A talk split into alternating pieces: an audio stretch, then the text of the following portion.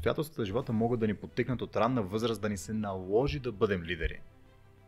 Но вярвам, че това е нещо, което се изгражда във времето. Mm-hmm. И най-висшата цел, според мен, един лидер е не толкова да води хората, а да създават други лидери. Няма нито един успешен предприемач, или не нито един, но много малко са тези, които са успешни и нямат презентационни умения. Това да знаеш как да разкажеш една история ангажиращо, да знаеш кои елементи изграждат историята, mm-hmm. Отново, то ти помага в ежедневната комуникация. Това да развиеш харизмата си, ти помага не само пред публика, помага и в ежедневната комуникация. Подготовката е нещо, което ни предпазва от това да се притесним и да получим това черно петно, което хората наричат изведнъж всичко забравих. Първото впечатление идва от външния вид, от стойката, от езика на тялото. По-добре съм този с костюма, отколкото да съм онзи, който е незрачен. Има четири вида харизма според тази книга. Не е задължително всичките видове харизми да ги използваме наведнъж, но според ситуацията да знаем какво ни трябва тук. Комфортната зона, най-хубавото е разтягаш я и тя след това не се събира. Да седим в нея, когато тя е достатъчно голяма, никак не е лошо. Но растежа е извън нея. От сегашна гледна точка аз тотално си промених разбирането за пари. И когато си разшириш съзнанието, че всъщност половин милион не е много. Има една концепция за финансов термостат. Дигаш се на 5, на 6, на 7, на 10, пак се самосаботираш на 3000. Да. Защото ти просто не, го въз... не се възприемаш, нямаш идентичността на човек, който е израснал да изкарва повече пари. Много неща сме неограничени. Виж, неограничени сме да даваме подкрепа на хората. Това е ресурс, който е в теб mm. и можеш да го даваш неограничено и той няма да намалее. Трябва да даваме на хората. Това ще ми се върне по някакъв начин. Не знам как, знам, че от някъде ще се върне. Здравейте! Вие сте с Limitless, свободната зона за хората, които вървят по пътя към своето личностно развитие. За тези, които търсят отговори на важните въпроси, отвъд всякакви лимити и ограничения. Знаете, че всяка седмица ви срещам с личности, които носят истинско вдъхновение. Разбира се, и този път няма да направим никакво изключение. Днес ще ви срещна с един смел и находчив предприемач, основателя на Presentation Leader – компания, която е фокусирана върху изграждането на впечатляващи и ангажиращи презентации. Много се радвам да кажа здравей и добре дошъл в студиото на Limitless на Християн Стоилков.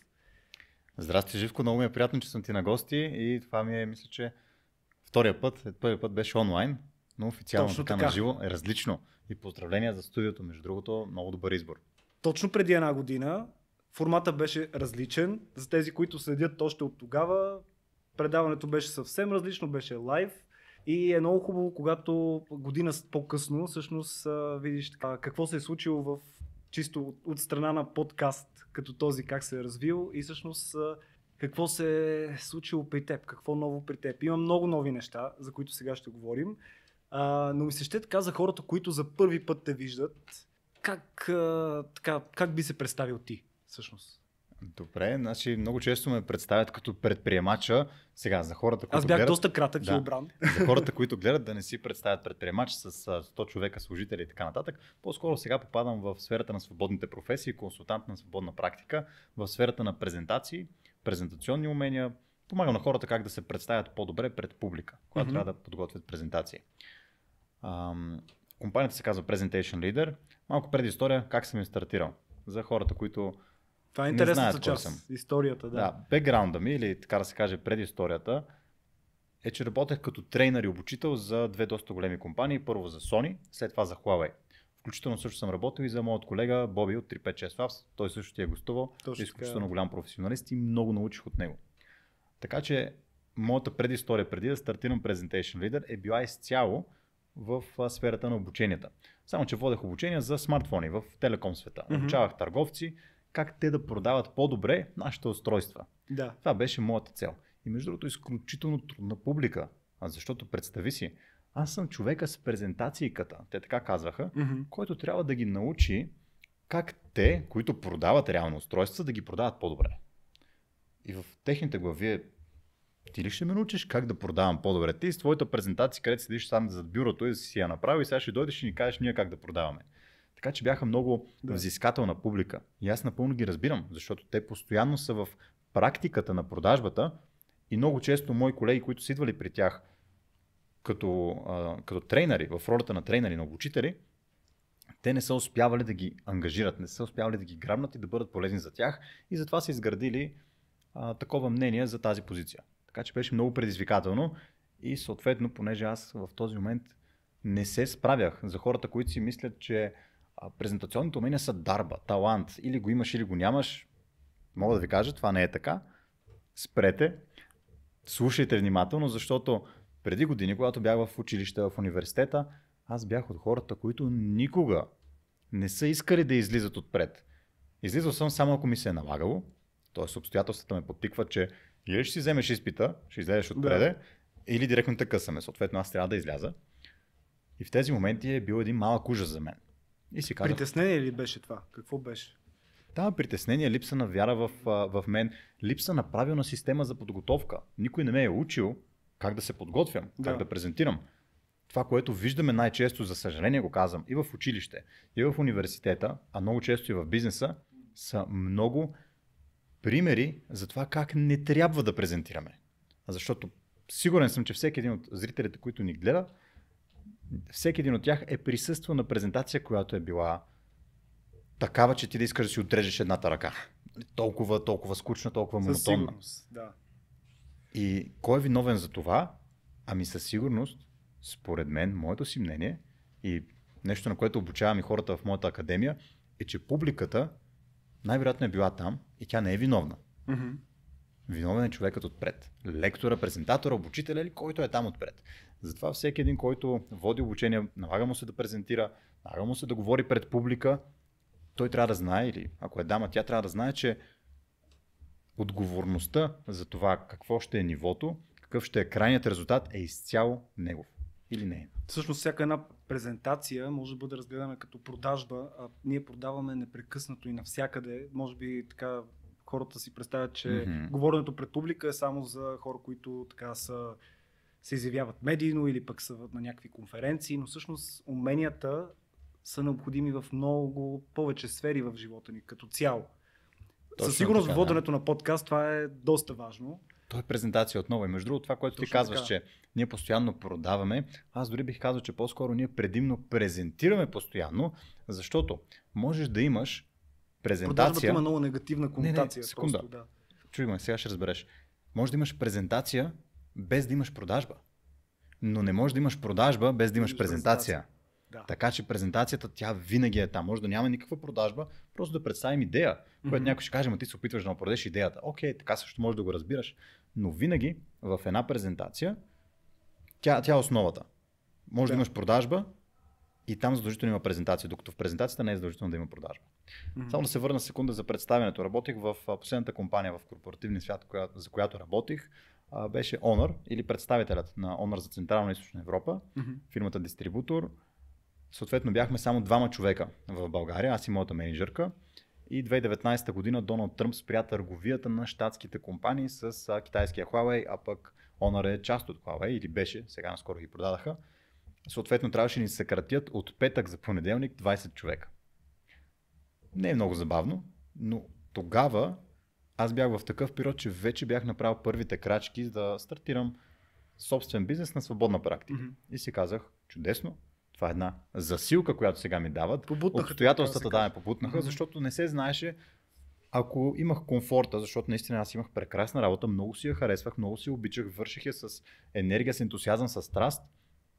Съответно условията бяха добри, доста голяма заплата, служебна кола, mm. служебни телефони, т.е. условия имаше. Така че аз съм доволен но те ти създават един комфорт. И този комфорт по някой път е труден за напускане и се радвам, че буквално ме бутнаха и ми казаха скачай, като mm-hmm. трябваше да ме съкратят и затова го приех с огромна усмивка. За разлика от някои мои колеги в а, Сърбия, в а, Румъния, в Чехия, разбирам ги напълно и тях. Някои плакаха, имат деца, имат кредити, не знаят какво да правят, много неяснота. Съответно, труден момент. Хубавото е, че си имал план Б. Ти каза, че и преди това си работил, докато ще си бил в компанията върху... Бях направил първата крачка. Да. Но, но пак... нямах клиенти. Нямах клиенти. Но все пак си направил първата крачка, защото е доста различно, когато, когато нямаш никакъв план Б. Затова така, то, би... то даже не беше план Б, то си беше план А, просто в съвсем началото на плана. Mm-hmm. Не е било като резервен план. Целта беше аз да се откъсна със сигурност в един момент. Просто този, тази ситуация ускори Мгм. този процес. Това беше А красиво. кога беше момент, когато разбра, че това, което правиш в момента, всъщност ще бъде нещо, което Ами ще аз ти бъде зна... основно? аз го знаех още от преди това, още преди да напусна Мгм. Honor, нали, да ме съкратят от Honor. Аз знаех, че искам да се занимавам с, а, в тази сфера, с презентации, с коучинг, с обучения, с това да помагам на други хора. Най-малкото бях видял успешния пример на Боби, който те в момента имат една от най-големите компании в тази сфера за Централна и Източна Европа. Така че аз съм видял успешния пример. И това е много важно да се учиш от най-добрите. Критично важно. Много важно е, да, Да. наистина. Ам, трудни моменти със сигурност си имал. Въпросът е как излезе от тях. Хм. Защото сега това е тази част. В началото със сигурност си имал много ентусиазъм, но след това са се появили, предполагам, трудностите. Няма как да се мине без тях. Имало е, да, но при мен така се получи, че аз имах и солидна, солидна основа, върху която да стъпа. Тоест, когато ме съкратиха, такъв човек съм, че да, изкарвал съм не лоши пари за България, сравнително добра заплата преди това и съм спестявал доста. Съответно имах едни спестявания, които ми даваха сигурност, че следващите 6-8 месеца, каквото и да стане, една сутинка да не изкарам, аз мога да не си нарушавам стандарта на живот. А дори ако леко го занижа, Мгм. малко си свия разходите, мога да изкарам една година. Съответно, това е много важно за всеки един човек, който иска да стартира бизнес, това дава една сигурност. Сега, има и обратната гледна точка, че пък когато имаш такова напрежение, както се казва, огън под дъто отдолу, Точно така. тогава, пък, на тогава си. пък си много стимулиран да действаш. И при мен това го забелязах, че в един момент казах си, окей, имах два проекта, които трябваше да довърша. Довърших ги тях, това се случи 2020 година, когато имаше ситуацията с вируса. Да. И си казах, аз ще имам работа, но след тези два проекта какво правя? Защото те свършват и след това нямам проекти. И тогава се активизирах много така силно и започнах да си слушам всички мои контакти първо, които са бизнес контакти, които имат а, други компании като клиенти, да се свързвам с тях и да видя на кого мога да бъда полезен. И така открих прекрасни клиенти. Работихме с а, компания като Милкана, които са прекрасна семейна компания, разраснала се до над 100 човека и в момента доставят продукция от прозорци, врати а, и фасади в а, 13 страни, мисля, че. Цял свят, дори до щатите. Наскоро си разшириха и производствената база, прекрасна Да. компания. Така стигна до тях. А, как, имаш ли си база данни, с която работиш? Като говорим за клиенти, партньори, имаш ли си някаква такава... Ами поддържам си контактите на всички хора, с които съм работил, както и на тези, кои, до които достигам онлайн, защото през онлайн академията, която е Presentation Leader, там има може би няколко хиляди контакта, а те са основен актив Да. на бизнеса. Един бизнес без контактите, без имейлите, без телефоните на клиентите си, той изчезва. Няма как да съществува. Много трудно, много трудно. Така че задължително си водя такава база данни. Добре, като визия, а, докъде си правиш а, планове, когато си правиш такива? Предполагам, че си правиш за Мгм. 3 месече, година, години. Докъде стига визията ти? Ами визията за Presentation Leader като компания стига до там да първо за българския пазар да направи един много сплотен, много силен търговски екип. Защото вече има достатъчно продукти, които съм създавал и първо ще създам още, както между другото е и книгата тук.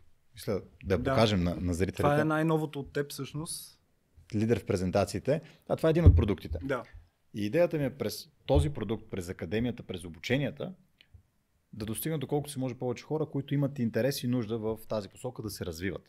Искат да бъдат по-уверени, когато презентират пред публика, когато са на интервю, в подкаст, в телевизията, в радиото, дори в личните си взаимоотношения, когато комуникират, да използват тези принципи, защото Мгм. Това да знаеш как да структурираш едно съобщение, то ти помага не само в презентациите, то ти помага и в твоите ежедневни контакти. Това да знаеш как да разкажеш една история ангажиращо, да знаеш кои елементи изграждат историята, отново, то ти помага в ежедневната комуникация. Това да развиеш харизмата си, ти помага не само пред публика, помага ти и в ежедневната комуникация. Така че ам, те не са толкова презентационни умения, колкото са комуникационни умения. Просто ги използваме пред публика. Ме мисля, ще това да бъде насоката. От вчера имам книгата. Изключително ценна информация има вътре. Не, мож, не можех да прочета толкова всяка глава. Идеята ми вчера беше за краткото време, което имах да се подготвя за днес, така че разговорът да бъде максимално полезен за вас. но определено това, което прочетох е изключително ценно. Отвъд просто презентиране пред публика или да, някаква презентация. Mm-hmm. Ние ще дадем подарък, между другото. Да, тази си ми донесла, тя е подарък, всъщност. точно така. Да. И между другото, аз държа много и Живко да я разпише, така че и двамата да. ще я разпишем. Тя ще е и от мен, и от предаването Limitless, да. Живко Кръстев. Специално за така най-коментиращите. Да, може да го направим така. Нека да, да отговорят на въпрос в коментарите зрителите. А, защо и защо според вас презентационните умения са важни? Какво, какви ползи могат да донесат на един човек? Хората, които отговорят на този коментар, на този въпрос в коментарите, някой от тях ще спечели книгата. Тази, която съм донесъл тук. Специално. Тази не е на живко, тази е за вас. Да. Така че бъдете активни. Освен това, ако ви харесва информацията, която получавате, всеки един ваш коментар се отразява в разпространението на това съдържание. Такъв е алгоритъма на YouTube. Ако ви харесва и като цяло съдържанието, което споделям с вас, може да се абонирате за канала, ако не сте го направили все още и също така да подкрепите канала в Patreon.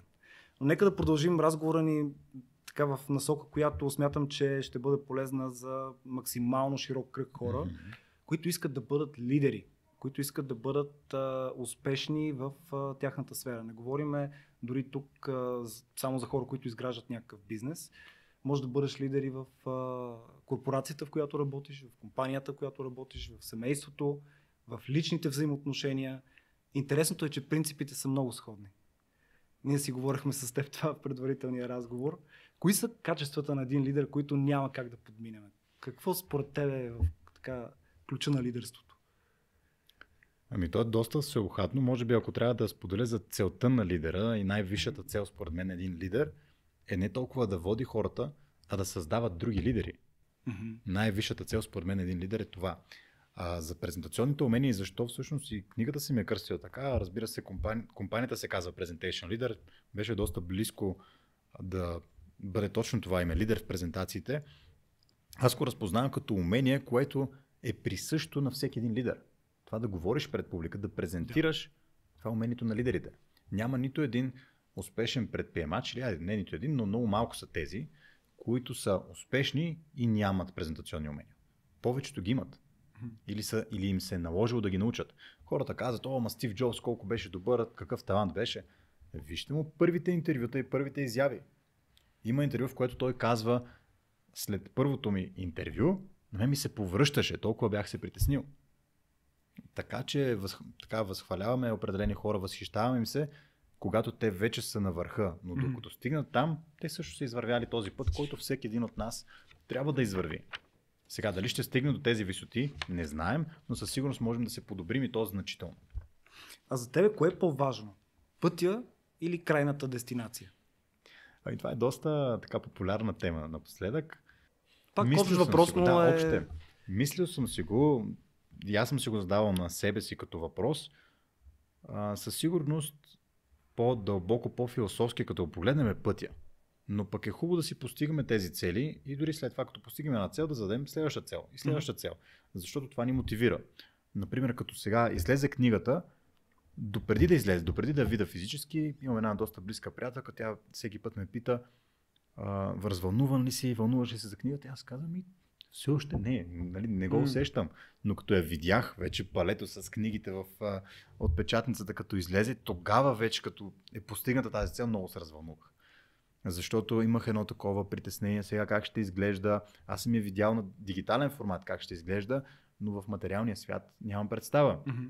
И като знам, че съм дръпнал спусъка за хиляда бройки книги, т.е. ако има нещо, което не ми харесва, ще се умножи по хиляда, защото има хиляда броя, е леко така притеснително, но съм доста доволен и мисля, че дори надхвърли очакванията ми като книга. Определено. Чисто как ще изглежда, това е визуалната част. Определено вътре... резултатът е много добър от това, което видях аз и между другото си извадих тук една статистика от а, твоята книга, а, която е удивителна. Не, че не си давах за сметка и преди това, но като го виждаш с цифри е различно. 55% от комуникацията ни е всъщност език на тялото. Тя е популярна статистика. 38% интонация, 7% само е това, което казваме. А, да, като ще направя едно уточнение, да не взимат хората тези цифри като това е край. Това са цифри. Има и други статистики, разбира се. Да, но... различни проучвания Да. са. Но бих казал така, че редица проучвания на това специфично проучване е на Алберт Махарабиан от Калифорнийския университет. Всеки може да го провери публично. Мгм. Той прави експерименти и достига до това нещо, до този извод. Но има и други проучвания, които ще кажат, че думите са примерно 20%, 30%, но никъде не казват, че интонацията и езика на тялото са под 50%. Тоест, колкото и да го дърпаме така, да, да го Да. гледаме от различни гледни точки, да се опитваме да изкараме, че информацията е супер важна. Не казвам, че не е важна. М. Много е важна. Не може да говорим пълни глупости и след това да очакваме хората да си кажат това беше стойност. Но начинът по който изказваме нашите думи и езика на тялото, който използваме, който използваме е от критична важност. Наскоро бях дал един пример с... А, дори ще използвам друга дума. Ще използвам думата спорт. Ако ти кажа, примерно, ей, спорт. Спорт. Само тази дума ти вече знаеш, че аз обичам да спортувам. Но ако ти кажа, ух, спорт, Пак казваш същото. с- една и съща дума, Различно. само езика на тялото се сменя и интонацията, съответно ти веднага си разказваш и различна история в твоята глава. Аха, този човек не обича да спортува, Да. другото, този човек обича да спортува. Може да е с всяка една дума, може да го пробваме с планина. Ти кажа, о, планина. Този човек обича да се ходи на разходка в планината, обича да кара ски, може би. Ако ти кажа, уф, планина, стига, планина. М. Ай, добавих стига, де. малко превеличих тук, но само начинът по който го изговаряме, начинът по който жестикулираме, докато го казваме това, тази дума, води със себе си огромно значение. Както и с думите обичам те. Едно е да кажеш на някой Да. «М, обичам те, друго е да отидеш да го прекърнеш, да му кажеш обичам те.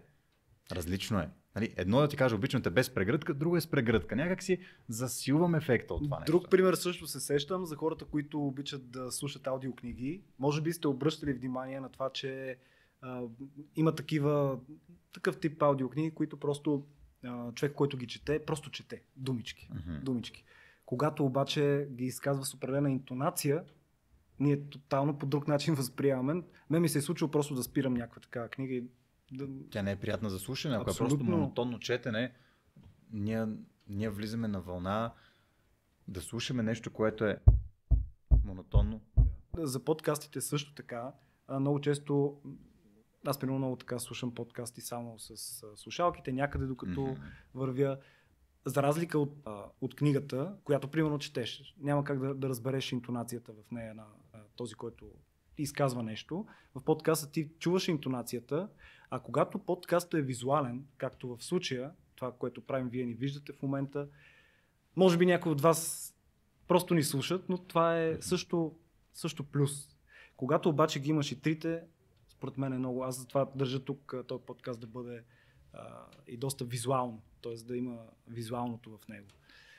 Така е, съгласен съм. Това е за дигиталната комуникация. Да. А в реалния свят, като добавим и кинестетичния допир, едно е да си стиснем ръцете, нали? Съвсем различно е, отколкото просто Здрасти. Макар, че помахването отдалече също е а, знак, който е интернационален и хората го разбират. Но има ли допира, вече добавяме още един канал на комуникация. Дори за ръкостискането, хората може би са чували за умрялата риба. Не е много приятно да си подадем отпусната ръка и да ни я смачкат. Не е окей. Това говори за ниско самочувствие, М. ниска себеоценка на човека, на който не може много да разчитаме. И това го разбираме само от един жест. Така че имаме визуалното, имаме аудиалното, имаме кинестетичното, имаме и думите. За какво друго не си даваме сметка в езика на... От гледна точка езика на тялото. Примерно нещо, което прави лошо впечатление. Нещо, което прави лошо впечатление в езикът на тялото. Да кажем Когато- за първа среща, когато се запознаваш с някой човек. Когато има много припряни действия. Тоест сме много хиперактивни Да. и жестовете ни, Мгм. ако има такива, не са в синхрон. Ако жестикулирам по този начин, много разсейващо и объркващо за теб. Колкото и да се опитваш да ме слушаш, това ще напрегне, защото ръцете ми не са в синхрон. Но ако са в синхрон, дори да жестикулирам малко по-активно, като са в синхрон е много по-лесно за теб, за аудиторията. Затова тези жестове не са окей. Друго нещо, което индикира стрес и притеснение и между другото май не е засягано е честота на мигане.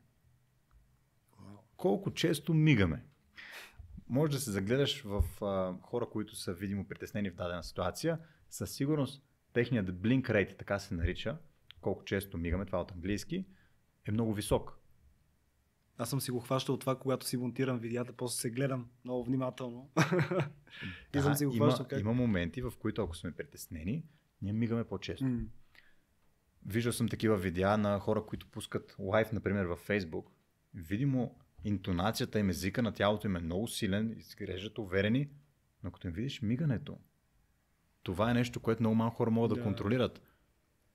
Може да се загледаш, такова едно, даже съм. даже не е претреперен, просто са много чести Да. мигания. Могат да стигнат до 45, 50, 60 пъти в минута. Това е гордо средно всяка една секунда си мигнал. А когато гледаш филм, знаеш колко пъти мигаме горе-долу средно, ако си загледал в един филм? Не. 4 до 7 пъти на минута. Ти си просто спокоен, ти се е съсредоточил във филма М. и ти не мигаш, защото си спокоен, чувстваш се комфортно. Да. Когато има някакъв стрес, blink rate или този, това число на мигане, тази, как се казва, средна стойност на мигане на минута, се увеличава драстично. Мгм. Така че това е един индикатор, който ние можем да го хванем в хората. Когато някой комуникира с нас, съответно да наблюдаваме и себе си.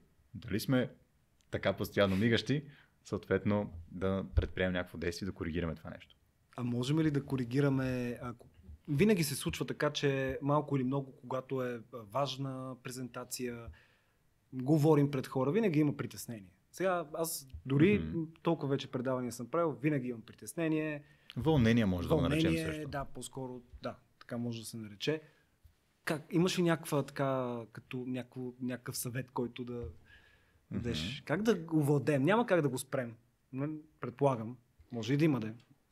Ти ще кажеш. Ами, аз съм имал моменти, в които наистина абсолютно никакво притеснение и вълнение не съм усещал.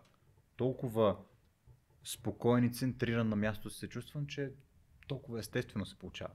Но със сигурност, наскоро бях в, а, на една конференция в Банско и понеже и публиката беше от директори, от учители, така авторитетна публика, съответно пред мен леко се зароди притеснение в първите секунди.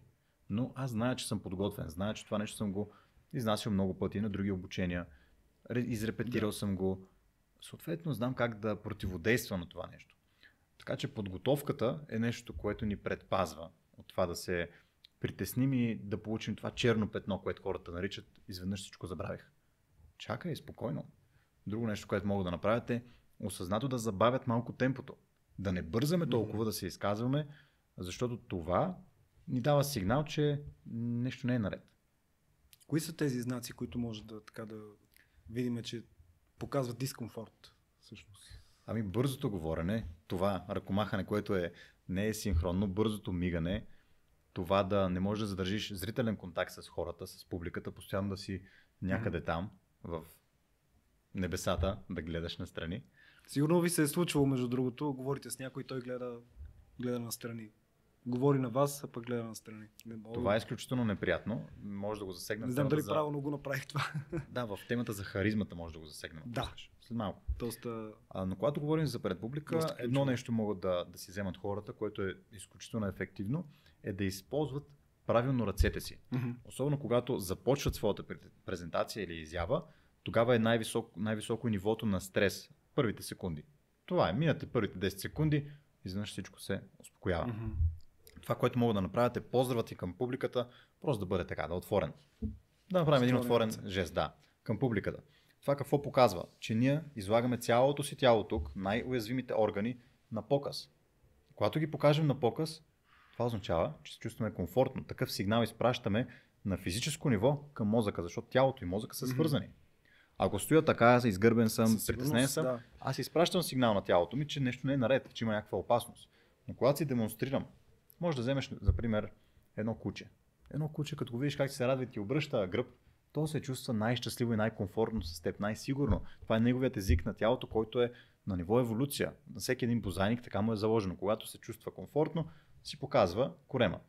Или врата също може да повдигне и врата, защото това са най-уязвимите части. Когато ние ги покажем на публиката, инстинкт, т.е. не инстинктивно, ами автоматично се намаля кортизола и адреналина в нашето тяло. А това са стресовите хормони. И Да. така ние ги контролираме. Така че този жест е много, много ефективен. Просто трябва да си разтворим ръцете в лактите, на 90 градуса да ги, да, да ги Да. свием и да ги разтворим леко в страни. Това е. Не да стоим като статия така, разбира се, нали? Не стоим като статия, жестикулираме от просто тази позиция. Може да с едната ръка, може да с другата, може да с двете. Да, да поздравим Доста хората. вниманието в самото Да, начало. вземаме да. повече пространство Да. по този начин. Така че ето това е много а ефективно. дишането влияе ли? Можем ли с, чрез дишане, чрез а, така със сигурност е по-добре, когато изправим гърдите? Мгм. Ето сега, аз съм леко прегърбен между другото на стола.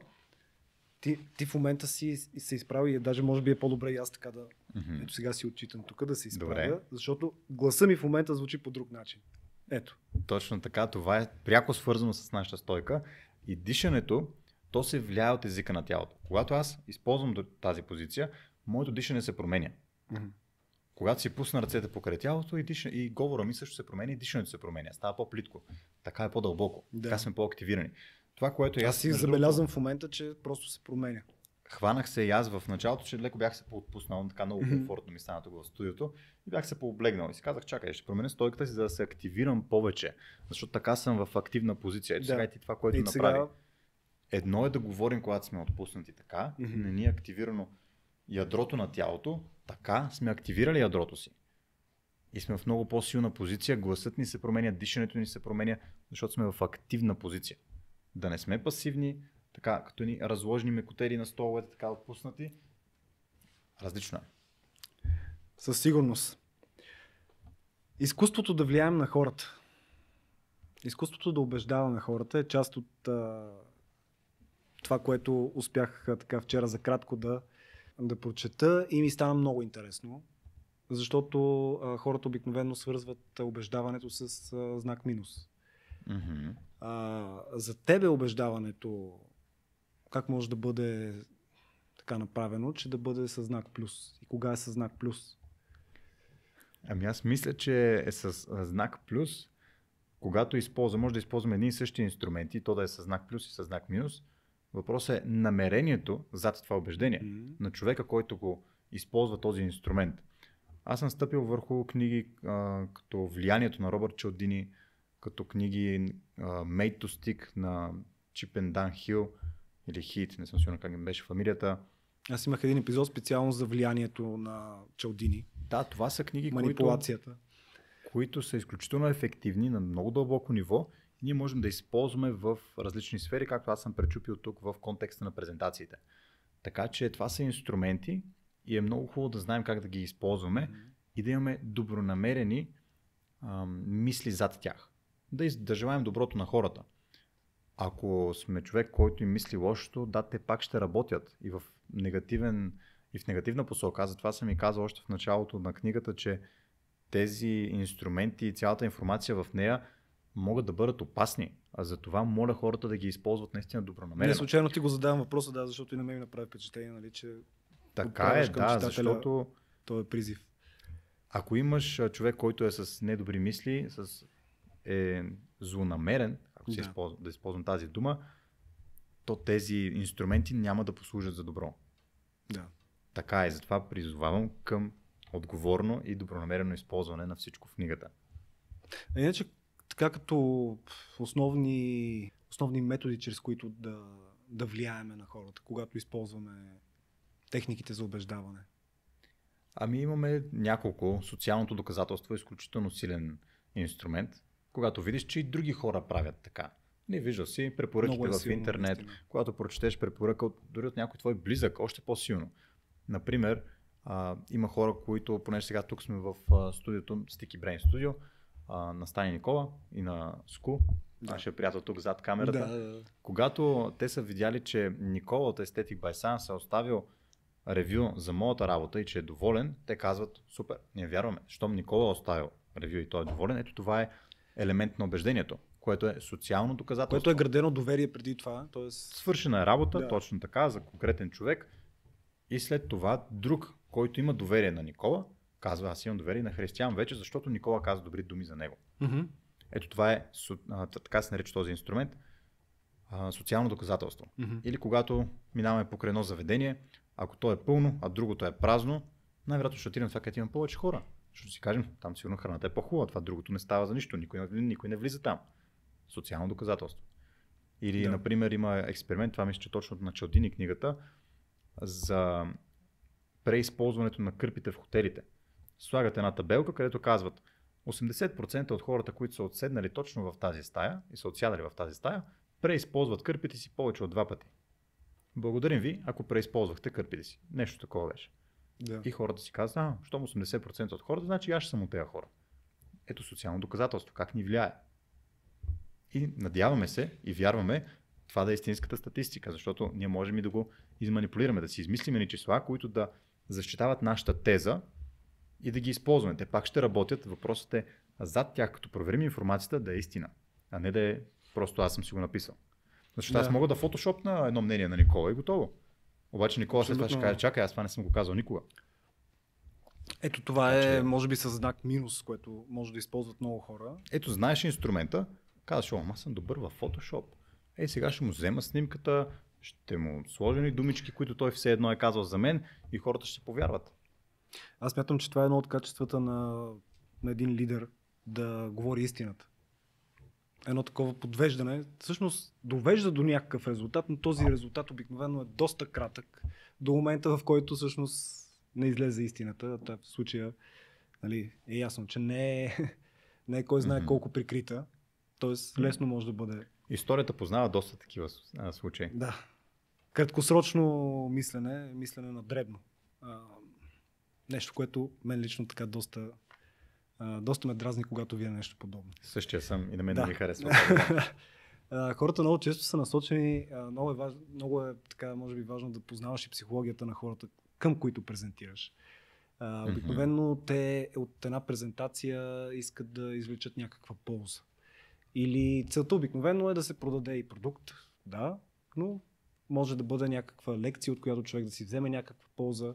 А ти в книгата имаш така, това, което съм си отбелязал тук, е, извадил си като основните нужди на хората.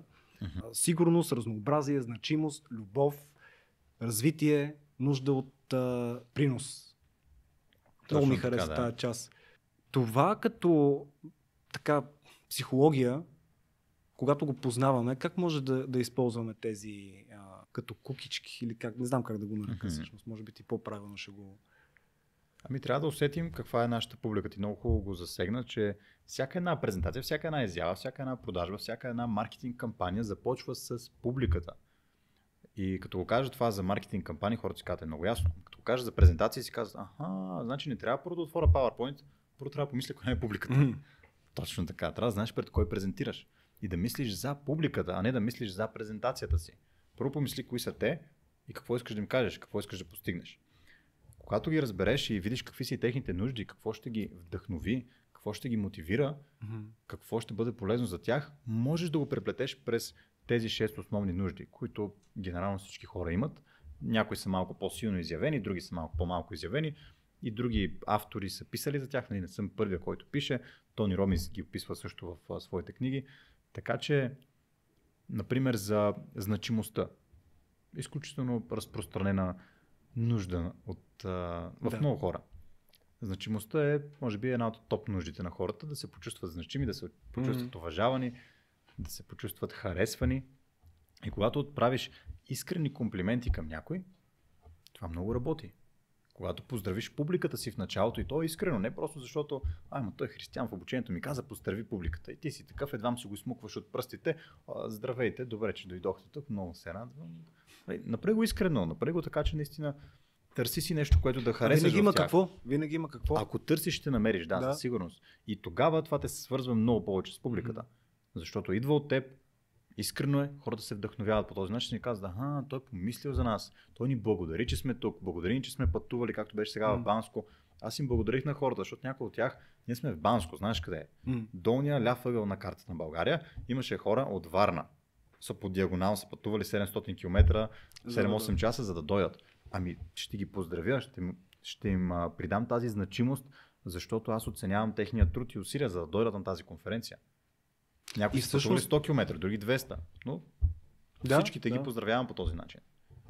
По този начин всъщност ти изграждаш и твоята лична харизма. Това си говорихме с теб. Мгм. Предварителния разговор, че харизмата всъщност е умението да изслушваш, да, да, да разбереш нуждите. Тя е заучено поведение. Много хора път също я бъркат, че Това да си харизматичен, ти трябва да си роден с това, трябва да имаш талант, трябва да не знам си какво. Това е заучено поведение.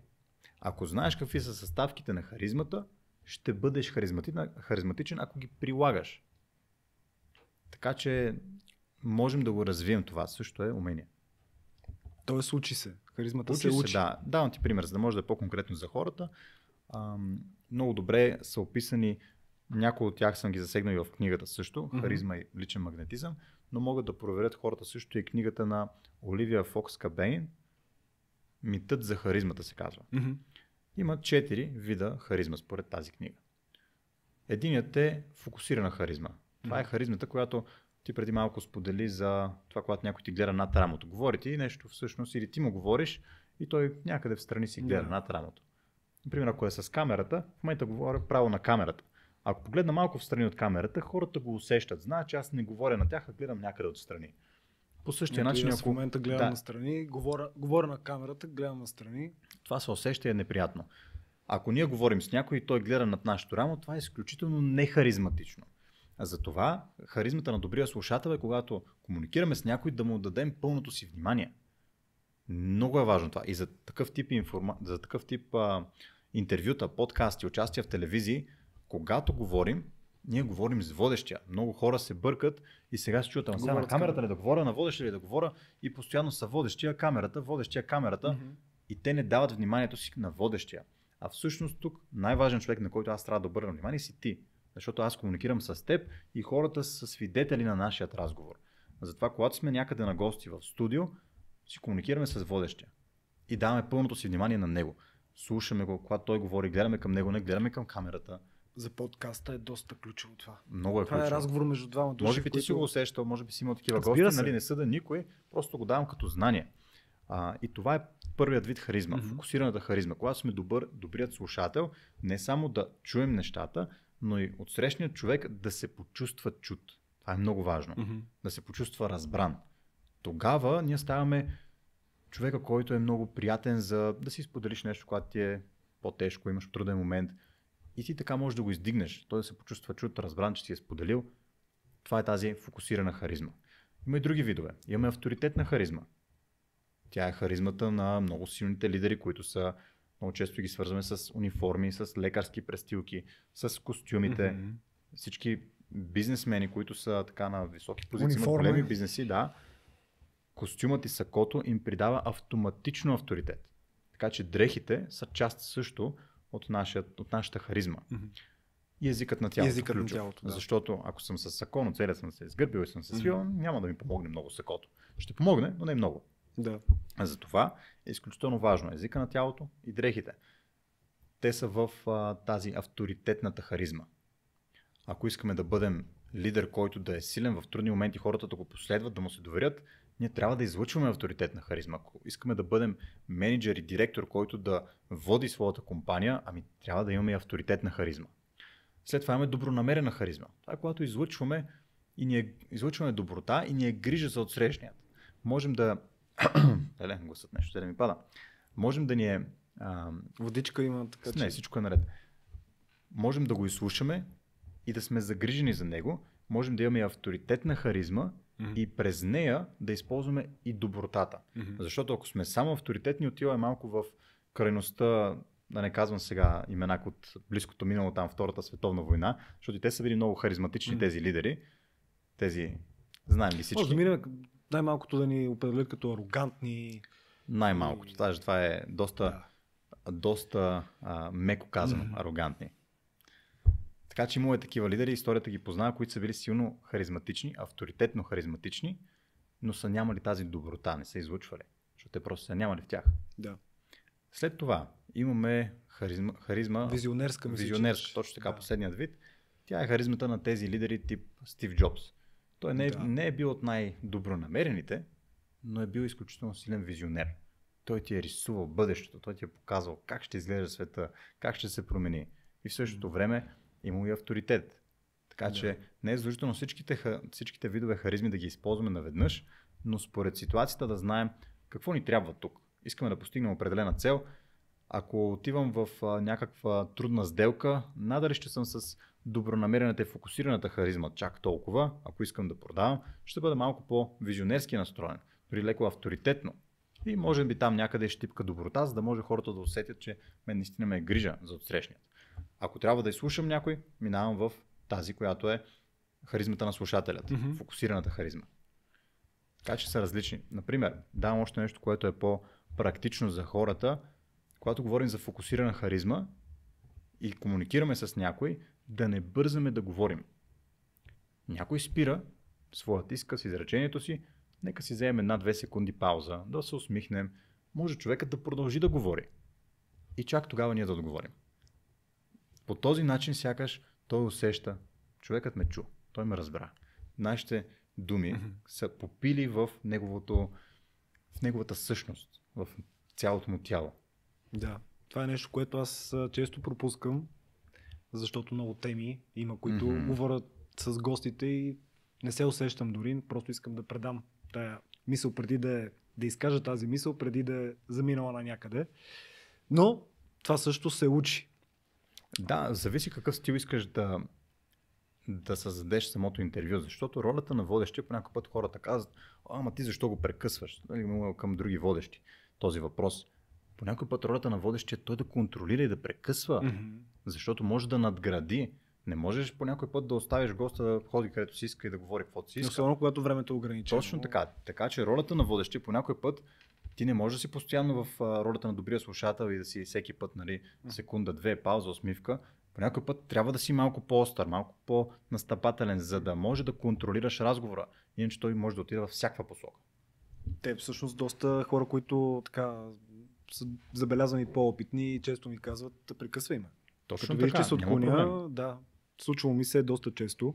Въпросът е дали можем от този, по този ред на мисли, от харизмата, ако минем така към по-голямото понятие, лидерството, или всъщност не знам ти как mm-hmm. ги разглеждаш, можем ли да се родим лидери? Или това също е така въпрос на обстоятелства в живота лидери. и учене? Много хубаво каза. Обстоятелствата в живота. Обстоятелствата в живота могат да ни подтикнат от ранна възраст да ни се наложи да бъдем лидери. Но вярвам, че това е нещо, което се изгражда във времето mm-hmm. И идва с, със сигурност четенето на книги, с mm-hmm. следването на хора, които вече са лидери. Защото, както ти казах и по-рано, най-висшата цел според мен на лидера е да създава още лидери. Така че следваме хора, които ни харесват, искаме да приличаме на тях. Една от причините да започна да чета и да се развивам на 24 години като бях, тогава започнах активно да се развивам, сега съм на 30, беше, че си губех времето, така го усетих. Задавах си въпрос, окей, това, което правя на ежедневна база, ще ми доведе ли там, където искам? Отговор беше едно голямо не. Много силен въпрос. Да. Защото моите действия какви бяха? Ходех на работа, работех като търговски представител в Viva.com. След това се прибирах вкъщи, ходех на тренировка, връщах се, душ, вечеря и гледах един сериал по телевизията. И колелото пак се завърта. И това всеки ден. Mm-hmm. Или пет дена в седмицата, или дните, някой път съм излизал и навън и така нататък, но генерално беше това в голяма част от случаите. Си казах, чакай, тези действия ще ми дадат ли живота, който аз искам? Не. Първото нещо, което махнах, беше сериала вечерта и от тогава спрях и да гледам телевизия. Вече почти 7 години не гледам телевизия. Ама нямам дори и, и нямам такова, как се казва, ам, сигнал вкъщи. Нямам, нямам услуга да. с телевизия. Имам телевизор за филми. И тогава аз започнах... от години нямам и това е според мен едно много добро лекарство за... Прекрасно е. Много добро. И тогава започнах да чета. И се отвори един нов свят пред мен. Нали, книга след книга, след книга, след книга. Коя книга промени съзнанието ти, ако може дори да кажем така, живота ти, ако е имало такава? Ами, те са много, но тези, с които започнах, бяха така, може би, доста от най-популярните. Започнах с Мисли за богатявай mm-hmm. на Наполеон Хил. Горещо препоръчвам. Тя беше първата книга, която много ми отвори мирогледа и представата за живота. И следващата беше Най-богатият човек във Вавилон. Тя е по-скоро за финансите. Класика, да. да.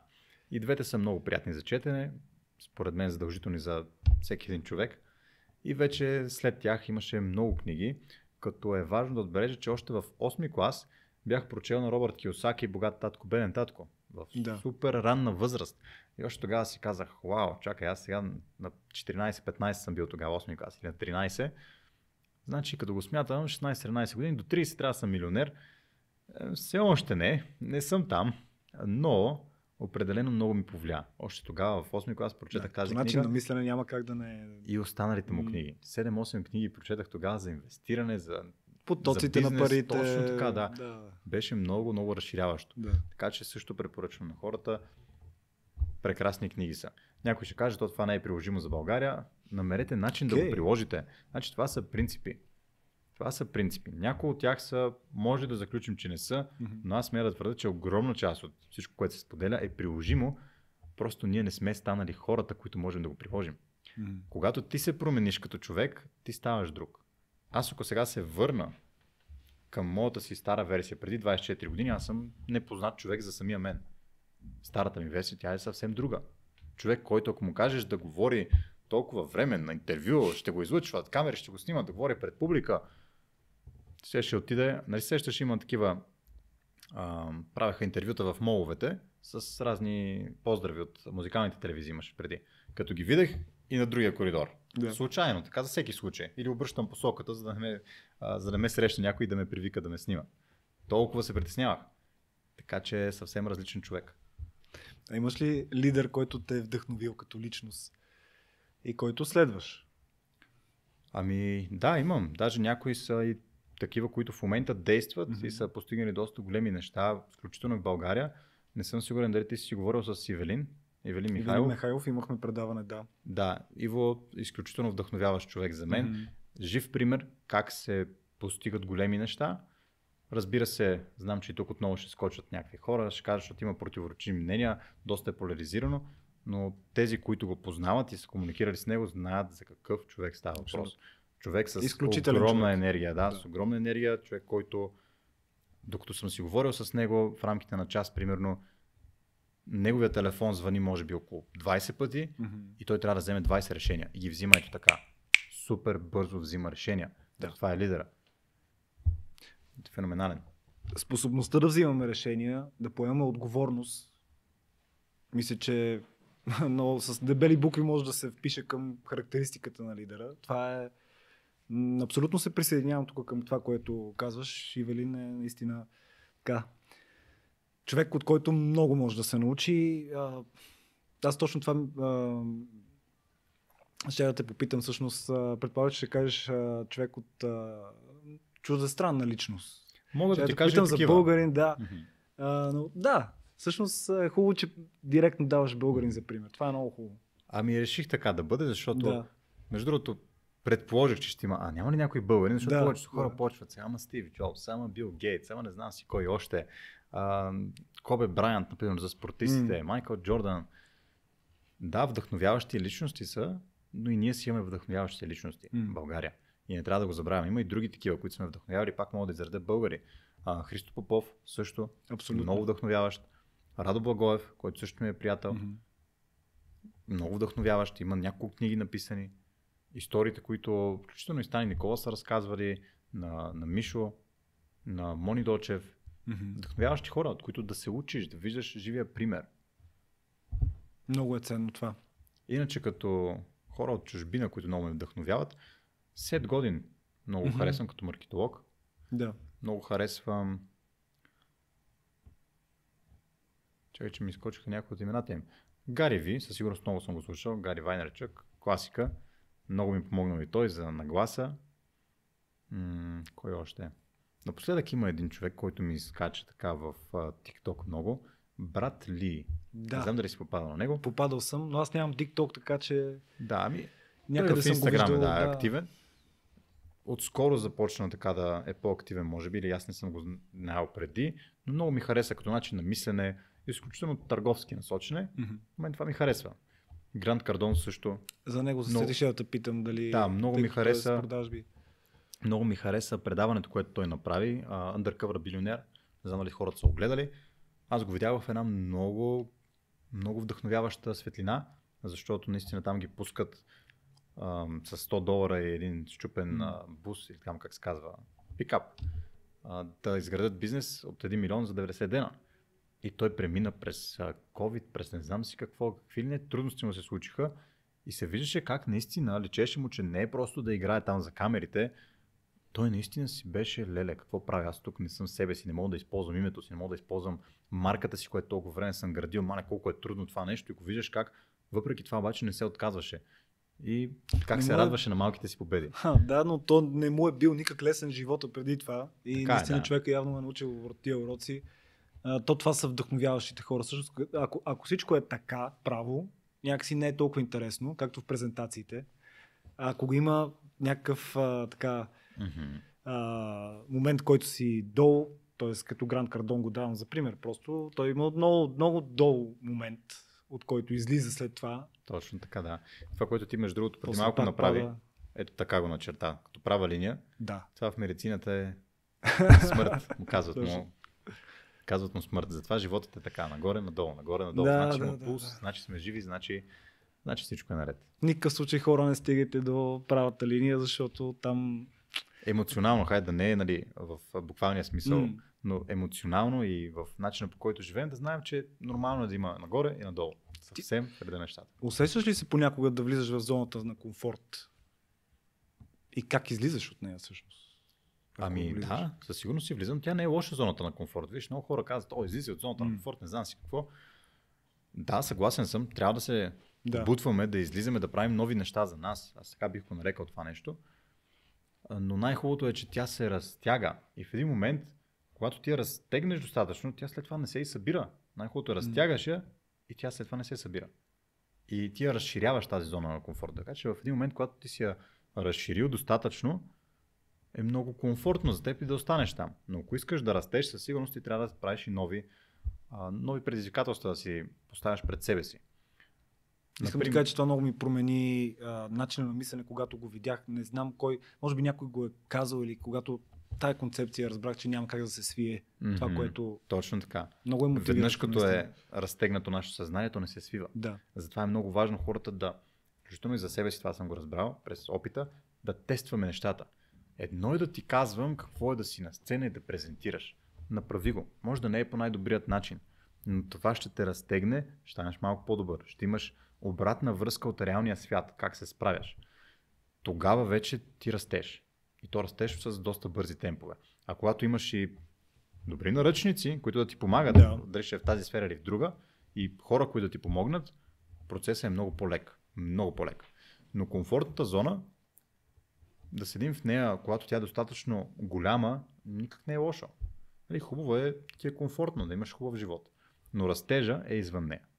М. И за да постигнем, за, за да не ни е комфортната зона такава, нека първо да се погрижим да е достатъчно голяма, да, да ни е комфортно да дойдем на интервю, да ни е комфортно да си пуснем видео на живо в социалните мрежи, да ни е комфортно да излезем да говорим пред публика, да ни е комфортно да продаваме, да ни е комфортно да, да поемаме рискове. И в един момент ти просто слагаш летвата по-високо и по-високо. Преди време а, ми се наложи да изтегля един кредит. И той е свързан с инвестиции и така нататък. Един приятел ми каза, леле, аз си се възхищавам как имаше смелостта да вземеш кредит. И аз тогава му казах, виж, и на мен ми беше малко притеснено, защото за първи път го правя, но, си, но знаех, че това е правилният път. И от сегашна гледна точка аз тотално си промених разбирането за пари. Наскоро си говорихме с едно момче, което е младо момче на 20 на 2 години, IT специалист и в IT сферата доста добър за тази негова възраст и взима съвсем добра заплата в тази, в тази сфера. Съответно, той като капитал в една банка може да вземе, може би, половин милион. Спокойно. Защото просто има добра заплата, банките обичат IT специалисти, Да. отиваш и те ти казват, ама вземи повече пари, няма проблем. Защото ти си с голяма заплата. И като му казах, че той може да вземе половин милион, той е половин милион. Викам, човек, това не е много. И когато си разшириш съзнанието, че всъщност половин милион не е много. М. Ако харчиш по 2000 лева на месец, са ти 24 000 лева на година, което 2000 лева в момента на днешните стандарти е- не е нещо особено, да кажем 2000, 24 на година.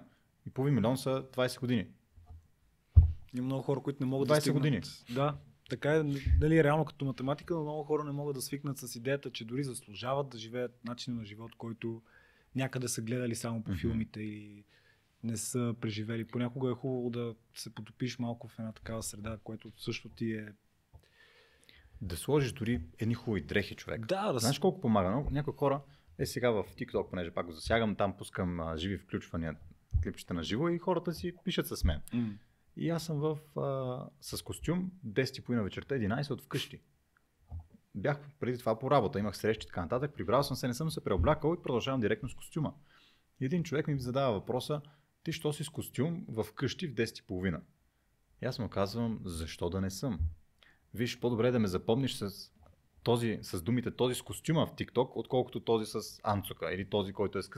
По-добре съм този с костюма, отколкото да съм онзи, който е незрачен. И човека нищо не каза.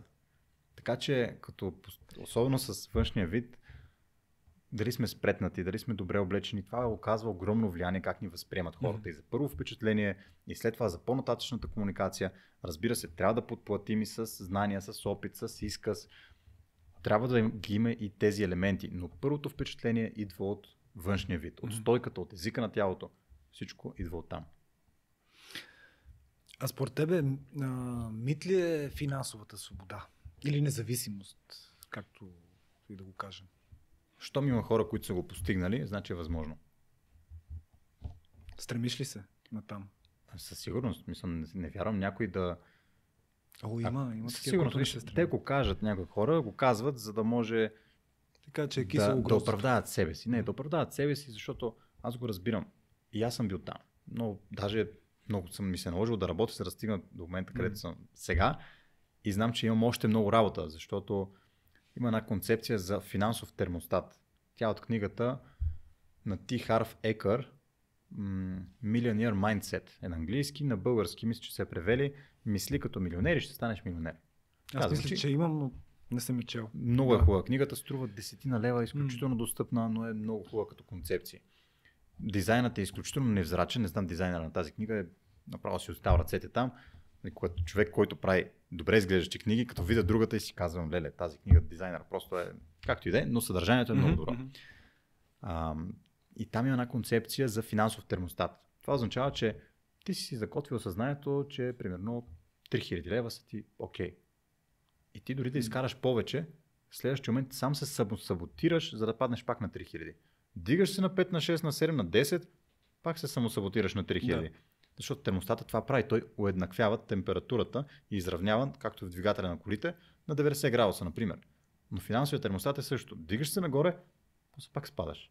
Защото ти просто не, го въз... не се възприемаш, нямаш идентичността на човек, който е израснал да изкарва повече пари. И аз това съм го виждал по себе си. Имал съм такива месеци и след това изведнъж пак надолу. Казвам, чакай, защо?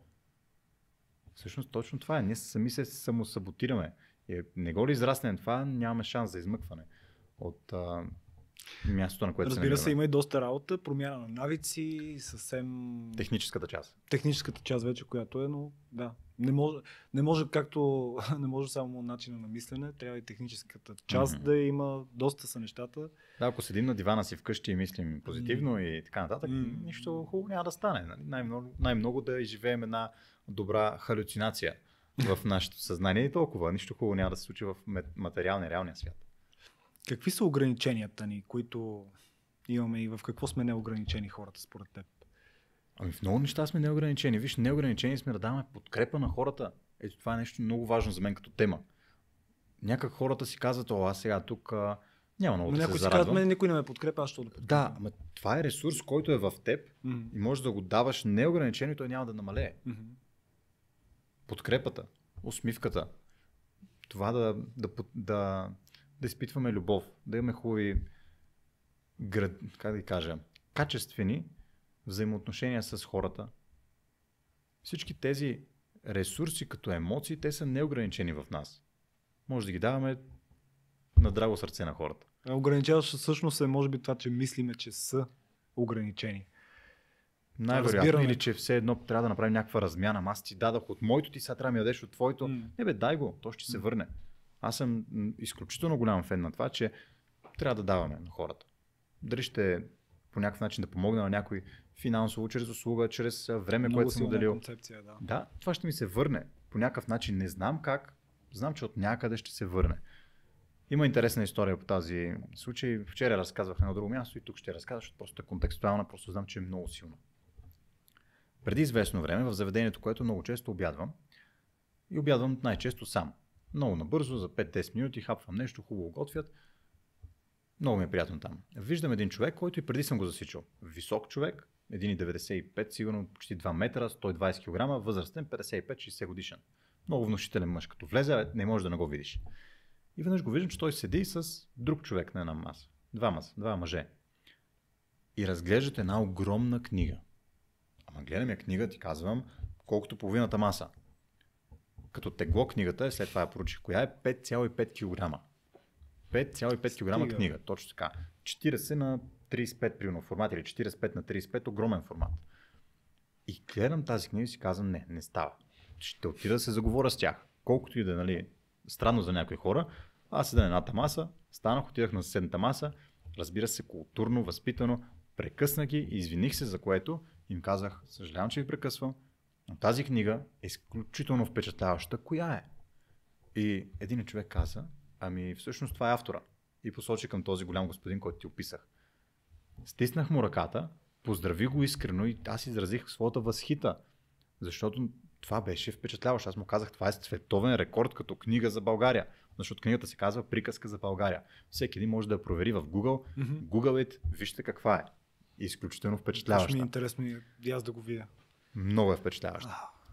Така, това, което се случи след това, 20 секунди комуникация, комплименти от моя страна, еуфория да. и си седнах да си продължа обяда. Съответно, те си продължиха с техния разговор. След 10 дни аз празнувам рожденият си ден в същото заведение. Събрал съм приятели и към 10 по 11 часа същия този господин влиза по възможно най-скромния и незабележим начин в заведението, идва при мен и ми дава една книга. И ми казва, че си рожден ден. Аз бях, вау, буквално времето спря за мен в този момент и докато му благодаря, докато му кажа две приказки, той вече каза, всичко е наред и тръгна по възможно най-скромния и възпитан начин. Пак казвам човек, който е сигурно 120 кг, 1,95 много голям едър мъж. Като ти стисне ръката и усещаш, че твоята ръка не е достатъчно голяма. Колкото е ти е голяма ръката, не е достатъчно голяма. Такъв човек. И това беше един момент, който аз ще помня до края на живота ми. След това какво се случи? Аз разбира се, поисках да се запозная с този човек, да му благодаря лично, да дам и аз един жест така, от моя страна. И той ми каза следното. Виж, направих го, защото искам да насърча и да, нагр... и да наградя това поведение. Mm-hmm. Поведение на това да поздравиш някой, дори без да го познаваш, да, из... да изкажеш искрено възхитата си.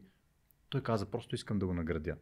А между другото, книгата хич не е ефтина, чисто като пазарна стоеност, а труда зад нея е 27 години. Всеки може да си направи а, проучването, 27 години труд за тази книга. Да. И аз си казах следното. Първо, че тази книга е стигнала до мен като подарък и вследствие на една добра дума просто. Една добра дума или айде няколко добри думи. И 20 секунди комуникация, 30. Казах си, окей, тя е стигнала при мен като подарък и аз ще продължа делото. Ще я подаря на някого. Не знам кога, не знам в кой момент, ще я подаря. И това си го оставих така в едно чекмедже тук в моята глава. Две седмици по-късно съм на обучение за комуникация. Поканиха ме, мой приятел, искаше да се присъединиш, викам, искам, хайде, имаш такъв билет безплатен за втори човек. И на това обучение бяхме над 200 човека. Едно момиче на 17 години изрази възхищението си от моята смелост, макар че то си беше пълно излагане, да изляза и да пея на сцената. Пред 200 човека, а аз не мога да пея. Представяте си какво е било. Човек, който не може да пее пред 200 човека на сцената. Но изобщо не ми пукаше, забавлявах се и тя разпознава тази смелост в мен само на 17, защото и тя се занимава с музика. В този момент аз се присетих за това. Чакай, аз имах една идея и на следващия ден си казах, окей, правя го. Отидах, взех една книга и на следващия ден я подарих. Момиченцето, тя, тя не може да дигне. Mm. От 5 кг и половина на тази книга ти дига и вече така леко се изкривява. Mm. Не знаеш как да реагира също. Ма това за мен, да, за теб е. Благодаря ти за това, което направи. Разказах и цялата история. И тогава тя разбра смисъла за това нещо и просто казах, виж, ако можеш, след време продължи го. И просто се запази. Точно така, запази си я тази книга за теб и нека ти един хубав спомен който тя ще, ще помни със сигурност до края на живота си, както и аз ще помня до края на живота ми. Или поне се надявам тя да го помни. Е, заслужаваше си тази история да, да бъде разказана. Виж сега, всичко тръгна от това, че аз седях в заведението и реших да поздравя хората. Mm. Без да очаквам нищо. Аз не съм отишъл там, о, сега ще ги поздравя, защото той ще ми подари. Не, аз не знам. Просто съм изразил искрено възхищението си. И след това това е дошло по някакъв начин обратно към мен. И след това аз съм го продължил. Сега това, това момиче какво ще направи след това? Изключително лъчезарна беше, много така позитивна. Не знам. Може би тя ще го продължи по нейния си начин. Дай за да получиш и продължи нататък. Предай нататък. Точно така. Ако може да го обобщиме, това е изключително, изключително силна история. Вървиме към финал. Аз винаги задавам тук един въпрос. Ние започнахме преди малко. Да, не усетих аз между другото как минава времето. Проблем. А, аз винаги задавам тук един въпрос за, за щастието. Каква е твоята формула, ако имаш такава, всъщност, за щастието? Как, какво е щастието? Нещо, което ние имаме уникалната способност сами да го създаваме. То не е защото някой е дошъл при нас и ни е направил комплимент. Да, хубаво е, чудесно е, но ние трябва да можем да бъдем щастливи и сами да създадем това щастие вътре в нас. Имал съм моменти, в които ми е било много трудно, буквално все едно не мога да се задвижа, нищо да направя от а, ежедневните си задачи и вместо да седна да работя върху книгата, 6 часа съм бил в социалните мрежи. Mm-hmm. Всеки му се е случвало да скролва и в скрол състояние да е. Да. Но това като се замисля, най-вероятно е един ден от месеца да се е случило. Или един ден на два месеца. И дори да са и два дена, няма значение. Мгм. Идеята е, че е много малък период от като го гледаме във времева рамка. Mm-hmm. И в тези моменти е най-важното просто да не се обвиняваме, че ни се е случило, да си кажем, окей, така е факт, случи се, продължавам напред, следващия ден съм супер продуктивен. И едно от нещата, които много ми помага в този момент аз да си върна щастието, са тренировките и физическата активност. Така че аз така съм намерил за себе си рецепта, че като тренирам, той на научно ниво е доказано, това отделя ендорфини в нас, Мгм. които са хормони на щастието, просто те така се отделят и това е рецепта за щастие. Рецепта за щастие е повече да се усмихваш, да не ти е свити изгърбен езика на тялото, да си с изправена стойка. Значи ти ако си се свил целия, нормално да не си много щастлив. То е свързано. Цялата биохимия се променя. Точно Наистина е така. много Така че, когато ние се научим да че имаме контрол върху нашата биохимия, невротрансмитери, хормони, Мгм. които са в нашето тяло, това да прегърнем някой между другото. Прегръдката е изключително силен жест и отделя окситоцин, който е хормон Мгм. на, на свързването, невротрансмитър. И отново е хормон на щастието. Така че щастието всеки един може да си го създаде. Ако някой вярва, а, трябва приятеля ми, приятелката ми, еди какво си да направи за мен, за да мога да бъда щастлив, трябва еди какво си да се случи. Да, най-вероятно ще ти е приятно, ще изпиташ удоволствие, но удоволствието е различно от щастие. Имам и аз още много да уча. Нека само да го кажа да не изглежда, че сега Да. съм а, гуруто на щастието. Аз още имам много да уча. Просто споделям моя опит. Всеки има. Цял живот Точно учим. И а, благодаря на всички, които сте до този момент с нас. Това определено значи, че искате да учите, защото от този разговор аз в момента научавам много неща. Затвърждавам си неща, които също така съм достигнал до преди. Не пропускайте, ако сте гледали внимателно, тази книга ще отиде при някой от вас. Не пропускайте да оставите ваш коментар. Не пропускайте да се абонирате за Limitless. Също така може и за канала на Християн. Също така имаш в момента нали, активен канал ти. Ами не от най-активните, ама има 1500 сабскрайбера, мога да се похваля. Това е много добре. Има доста съдържание, което е записано през годините, свързано с презентации, с комуникация, така че ще е полезен на хората. Християн Стоилков е. И между другото, за книгата първо да напомня само за въпросът, защо презентационните умения са полезни, който реши да отговори, има шанс да си я спечели. А пък ако някой реши да си я закупи, аз ще му дам и код за отстъпка на живко с текст Limitless. Така че всеки един ще може да, Да. си закупи от ще сайта с възможност. отстъпка. Така че това беше всичко за днес от а, нас. Много ти благодаря. Внесохме стойност и се надявам да е достигнала до възможно повече хора. Благодаря ви на всички, които бяхте с нас. Очаквайте и следващата седмица, следващия епизод а, на Limitless. Довиждане и до нови срещи.